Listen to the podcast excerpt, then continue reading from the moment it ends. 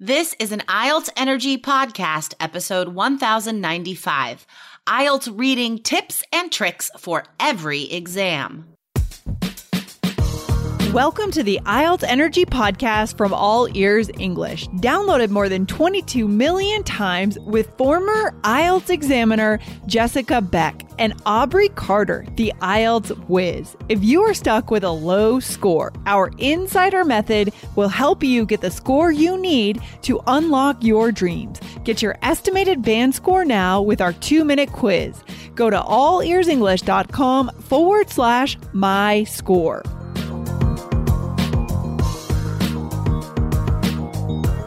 What are the differences between the academic and general IELTS reading exams? Today, you'll get insider examiner information on both, as well as tips for avoiding IELTS reading traps.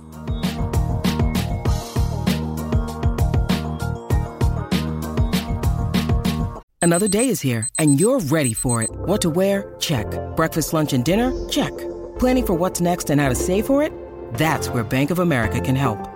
For your financial to-dos, Bank of America has experts ready to help get you closer to your goals. Get started at one of our local financial centers or 24-7 in our mobile banking app. Find a location near you at bankofamerica.com slash talk to us. What would you like the power to do? Mobile banking requires downloading the app and is only available for select devices. Message and data rates may apply. Bank of America and a member FDIC. Hello, Aubrey. How's it going? I am great. How are you? Good, good. Um, are you reading any good books lately? Yes, I am reading a really good book called Ella Minnow which is a girl's name, Ella Minnow Oh, that's adorable. But right, it's also a play on the alphabet. And it's this fascinating story about a town supposed to be kind of in the northeast of the United States that they have like this sign and the letters start falling off and the town council proclaims that no one can use the letters that are falling off so they have to adjust the way they're speaking the words they're using Oh my to gosh. only use certain words and it gets fascinating. more and more interesting because they're starting to have to use parallels right they're, they're like okay i can't say that word so i have to say a synonym which is a word maybe you haven't heard before and so it ends up having all of this very interesting vocabulary What i'm kind a of loving it dorky book. It is that sounds amazing. I need to read this. I know you should. You should find it at the library. And it's also an interesting sort of social treatise experiment about like Mm. how much are people willing to just do what their government tells them when it's totally because they're Oh. like punished if they use the words they're like flogged in the square and Oh expelled and the and I know so it's sort of like seeing how a regime gets power how people allow something like that to happen it's fascinating This okay, I I I am this close to just leaving this episode right now so I can go find that book. But guys, you are oh, that's it. Hey, um Aubrey just showed us on on the camera, guys. So if you're listening to this as a podcast, that's wonderful. Hit subscribe if you're not a subscriber. But you can also watch this podcast on our YouTube channel, IELTS Energy TV. Um, you know, we have also been reading some really, really exciting posts from students in our Three Keys IELTS Facebook group. We have been flooded with amazing results lately. And guys, stay tuned because most, if not all, of these students are going to be on the show and tell you how they got such amazing scores. For example, what is one student we could shout out today, Aubrey? Yes. So Niharika posted in our Facebook group. This was especially awesome because um, they said I joined this course back in 2019 for general training IELTS and got my magical scores of 8777 by following the spe- specific techniques that were prescribed in this course. But unfortunately, due to COVID, I had to shift to academic IELTS. Then he says, believe you me, by just following the same specific techniques, I was able to score overall band eight within 10 days. That's crazy. This is all the time they had to prepare and their scores listening 8.5, reading 8.5, writing 7, speaking 7. So amazing. And it makes sense because the strategies, this is what we're going to talk to you guys about today, are very similar for general and academic IELTS. Yes, exactly, guys.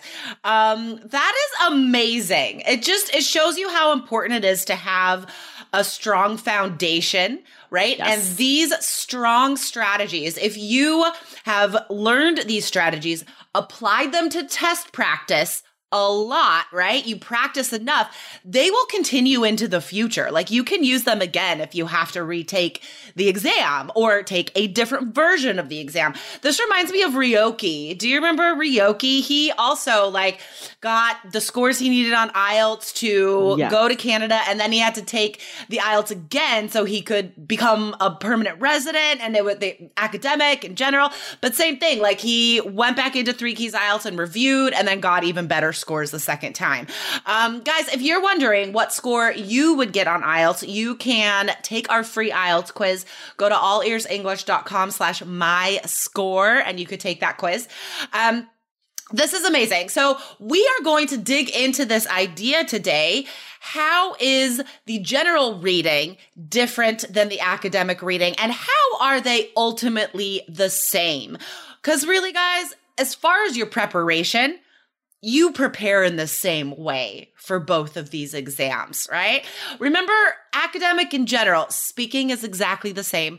Listening is exactly the same. Writing's a little bit different. We've talked about that on other shows. I'm sure we'll touch on that again. And reading is also a tiny bit different, but mostly the same. So, Aubrey, how is IELTS general reading different than academic reading? Well, first of all, the level of passages and the number of passages will be different, right?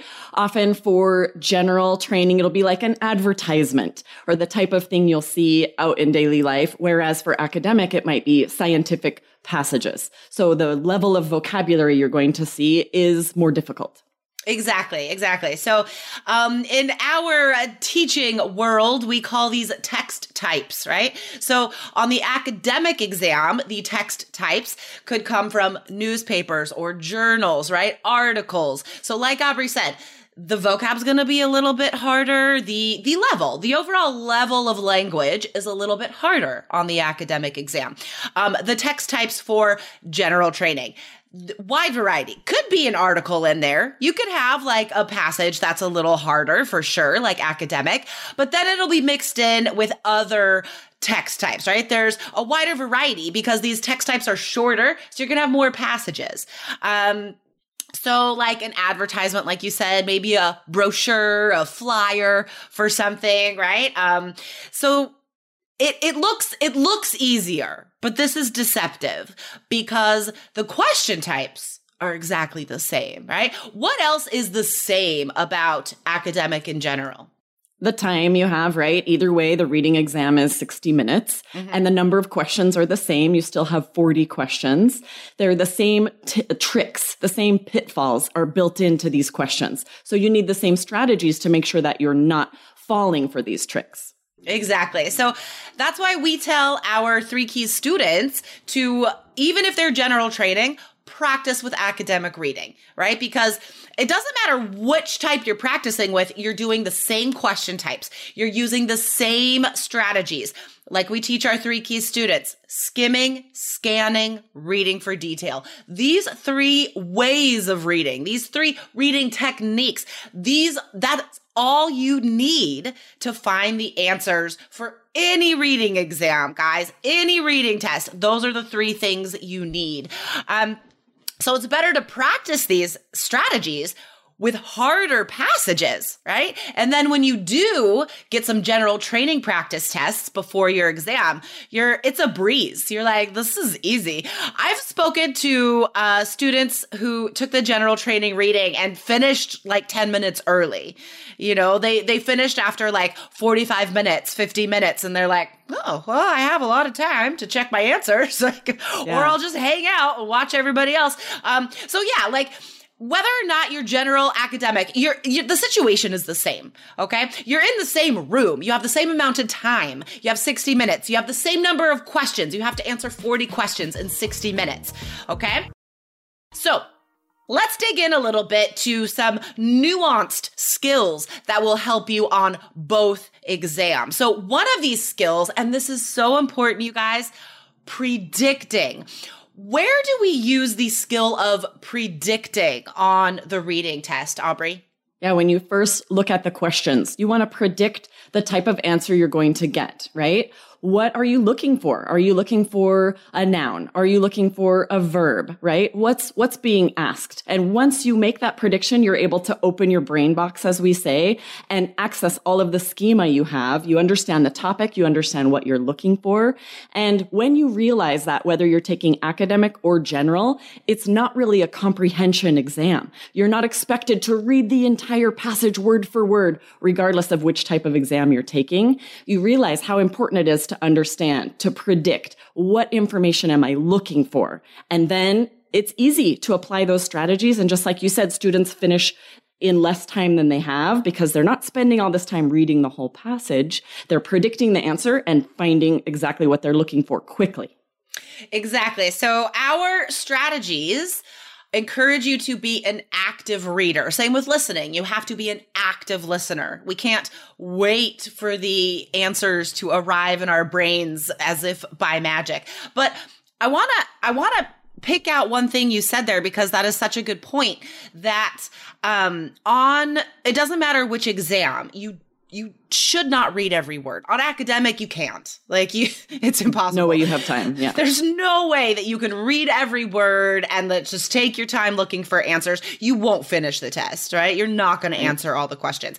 Now, with general, it's deceptive because you're like, this is a short like advertisement. I could read everything.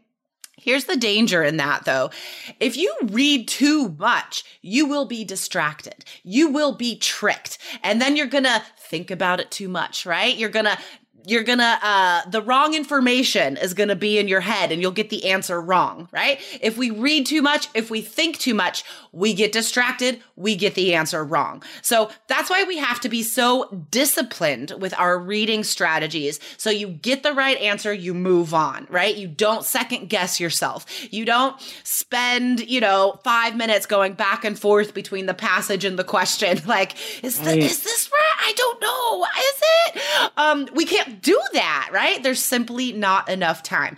I mean, we can prove that these strategies work for both academic and general because Niharika got a seven on reading on general the first time, and then the second time, 8.5 on reading right? And that's just with some review and I'm sure added confidence from doing so well the first time, right? Sure. Um, so that person is not going to second guess themselves.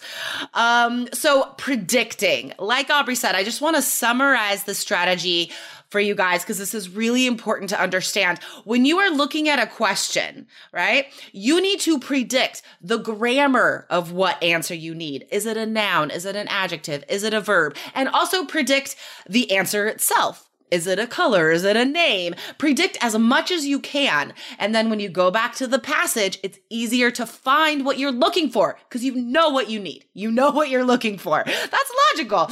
Um, all right. So here's one last point, guys, about a small but important thing to remember for both academic and general reading.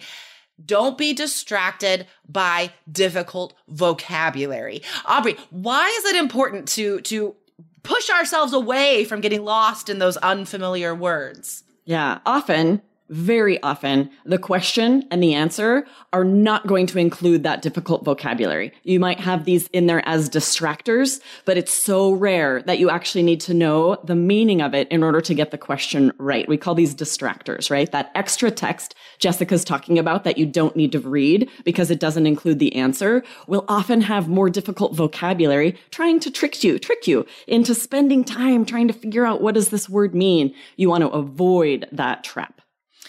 Guys, I'm telling you, I just finished writing my 17th textbook. Okay. I am a pro at tricking students. I know all of the tricks. I can make these questions so hard because of these distractors, because of these tricks. So, guys, um, learn from these insider techniques that we're teaching you guys. Um, go ahead and check out our free IELTS quiz that we made for you. Go to allearsenglish.com slash my score, and you could get your estimated IELTS band score for free and resources we made for you. Again, all of this stuff is from our insider examiner knowledge, guys. So go to allearsenglish.com slash my score.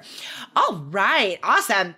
Aubrey, um, this is a really informative episode. Thanks for talking about this today. Yes, for sure. And congratulations to Niharika. Look for oh, that episode coming so up soon, you guys. It's going to be an wait. amazing interview.